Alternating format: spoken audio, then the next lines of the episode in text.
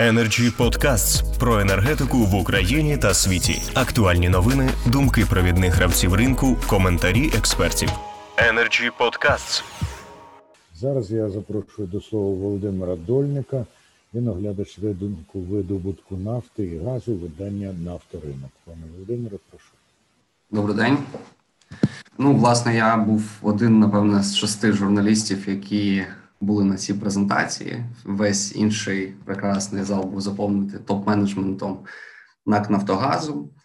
І е, я скажу, що погоджуюсь тут з оцінками пана Олександра Відінєєва, адже це скоріше візія, аніж план. Але мене напружує в цій ситуації трошки інший аспект.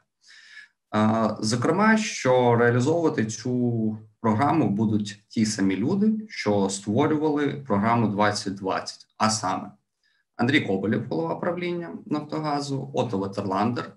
Нині це друга людина в Нафтогазі. А на момент розробки 2020 він очолював компанію ну, групу консультантів McKinsey, які розробляли цю програму. Зокрема, перша людина, напевне, зараз в Укргазодобуванні це Олександр Романюк, який був ну, співвиконавцем і спів розробником програми 2020 наряду з е, Ватерландером і е, і Олегом Прохоренко. Єдине, що треба ось Олега Прохоренка назад покликати в компанію і почати знову реалізовувати цю програму. Я вважаю, що перш ніж е, рухатися далі, ми маємо дуже детально розібратися, що саме сталося за період з 15 по 19 рік фактично до е, до, до фактичного зупинення програми 2020, адже відомо, що з приходом е, пана Фаворова ця програма фактично вже не виконувалась. Вони рухались по іншому напрямку.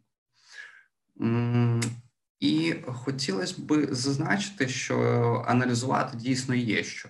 Ось я піднімав ряд питань на на цій е, презентації. Зокрема, відомо, що коли приходив Олег Прохоренко, він казав, що його акцент буде на підвищенні операційної ефективності. Це було сказано на презентації самого Олега Прохоренка, коли його представляли колективу Укргаздобування при призначенні. Нагадаю, що його призначали, ну представляли колективу міністра економіки на той час Айварес Абрамовичус. Андрій Коболєв і голова правління ем, голова наглядової ради Укргазвидобування на той час Андрій Пасічник.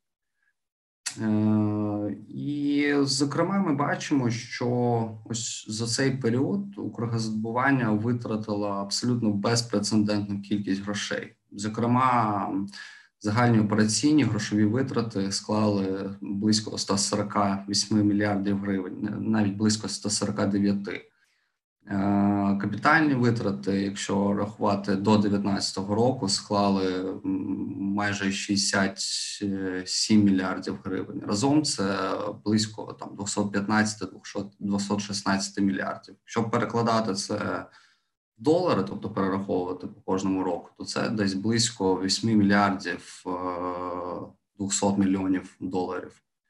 При цьому, якщо подивитися на видобуток, то різниця у нас, е, ну, якщо 13-14 рік е, видобуток був плюс-мінус стабілізований в товарному вимірі він складав десь 13 е, е, мільярдів 400 мільйонів кубів. То ось 20-й ну, рік, зокрема, ми закрили зараз на відмітці 13 мільярдів 450 е, мільйонів. Тобто, ми наростили видобуток на 50 мільйонів за більш ніж 8 мільярдів. Тобто, це не вкладається трошки в голову, і але і то я хочу сказати, що зараз в тренд на падіння видобутку з початку року здається там зниження 5% по відношенню до відповідного періоду там минулих років. І цей тренд буде продовжуватися. Буде продовжуватися, тому що є велика підозра, що у 2018 році е, менеджмент Укргазодобування зробили ряд е, таких кроків, які е, фактично завдали дуже великий удар по стану там ресурсної бази, по стану свердловинного фонду. Я маю на увазі це масове проведення непідготовлених ГРП. Е, і робота свердловин, свердловинного фонду на максимальних режимах відбору і хижацький видобуток, зараз кажуть. Е, це треба, до речі, розслідувати. І це треба розслідувати не лише на рівні дій менеджменту компанії, це треба розслідувати на рівні загальнодержавному, адже щоб реалізувати, наприклад, схему ось з ВТВ кажуть, ось Фавора виходив завжди казав приписки газу, так.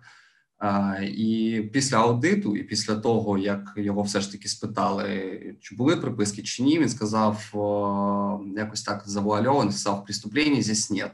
Я почав розбиратися, чому там немає злочину. Отже, ж це очевидно, що ну у нас е, виробничі технологічні втрати там, у тому ж 18-му році, аж ніяк не може бути там майже 1 мільярд 600 мільйонів кубів. Так, тобто це щось таке неадекватне. Я побачив, що просто на рівні як Міністерства енергетики, е, так і на рівні Держгеонадр, ну фактично Міністерство енергетики і Держгеонадр фактично втратили контроль. Е, над е, вибачте за повторення над контролем над ВТВ у нас вже міністерство не затверджує виробничі технологічні втрати, а Держгеонадр фактично не може їх е, якось е, ну, вказувати при перевірці на при перевірці родовищ на їх усунення. Таким чином, у нас питання ВТВ абсолютно і повністю контролюється всередині Укргазвидобування, зокрема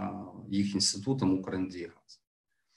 І ну зроблю припущення. Розумієте, це ця це, це поки ми називаємо маніпуляцією. Напевне, поки не було слідства е, форензіка аудиту, але є всі ознаки, такі червоні е, пропорції, так що тут дійсно був дуже дуже великий злочин. Е, і якщо ми кажемо про про просто про діяльність е, компанії, то ось я хочу замітити, що у нас е, операційні витрати дуже сильно зростали кожен рік. Ну, якщо в нас за там Борисова, за Костюка, в нас в рік ось утримання саме ну, операційні витрати, це те, що Е, просто гроші, за які компанія виконує свої там базові операції, вони складали десь близько 700 мільйонів доларів.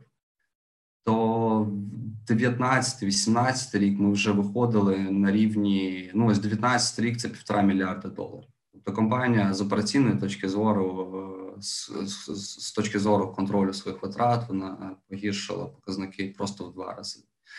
І е, при фактично аналогічному аналогічній кількості там основних операцій, скажімо, буріння. Хотілося б додати, що ще треба звернути увагу загалом на те, як розроблялася програма. Я попросив, е, ну це така скоріше, знаєте, питання. Е, питання в зал, так чи, чи можуть вони нам показати аналітику цю McKinsey і напевне не зможуть, тому що Макінці в принципі ніколи не показує. Хіба що вони зможуть і вимушені будуть показати цю аналітику, якщо будуть е, ну, вже якісь слідчі дії вестися, так тому що ми попали в ситуацію, коли. Була дуже швидка зміна менеджменту. Якщо пам'ятаєте, це дуже буремний був 15-й рік. Це розпал е, війни. Зняли Костюка. Е, це ну, вже ретроспективно аналізуючи. Я думаю, що один з небагатьох менеджерів, е, які досить ефективно себе показали на своїй позиції. Його можна порівняти, напевно, з е, раннім Рибчичем. Знаєте, це сезон 98-99, коли він прийшов і там зарплати людям виплатив, почали інвестувати. Так само і Костюк. Там вони знаходилися в дуже складних ситуаціях.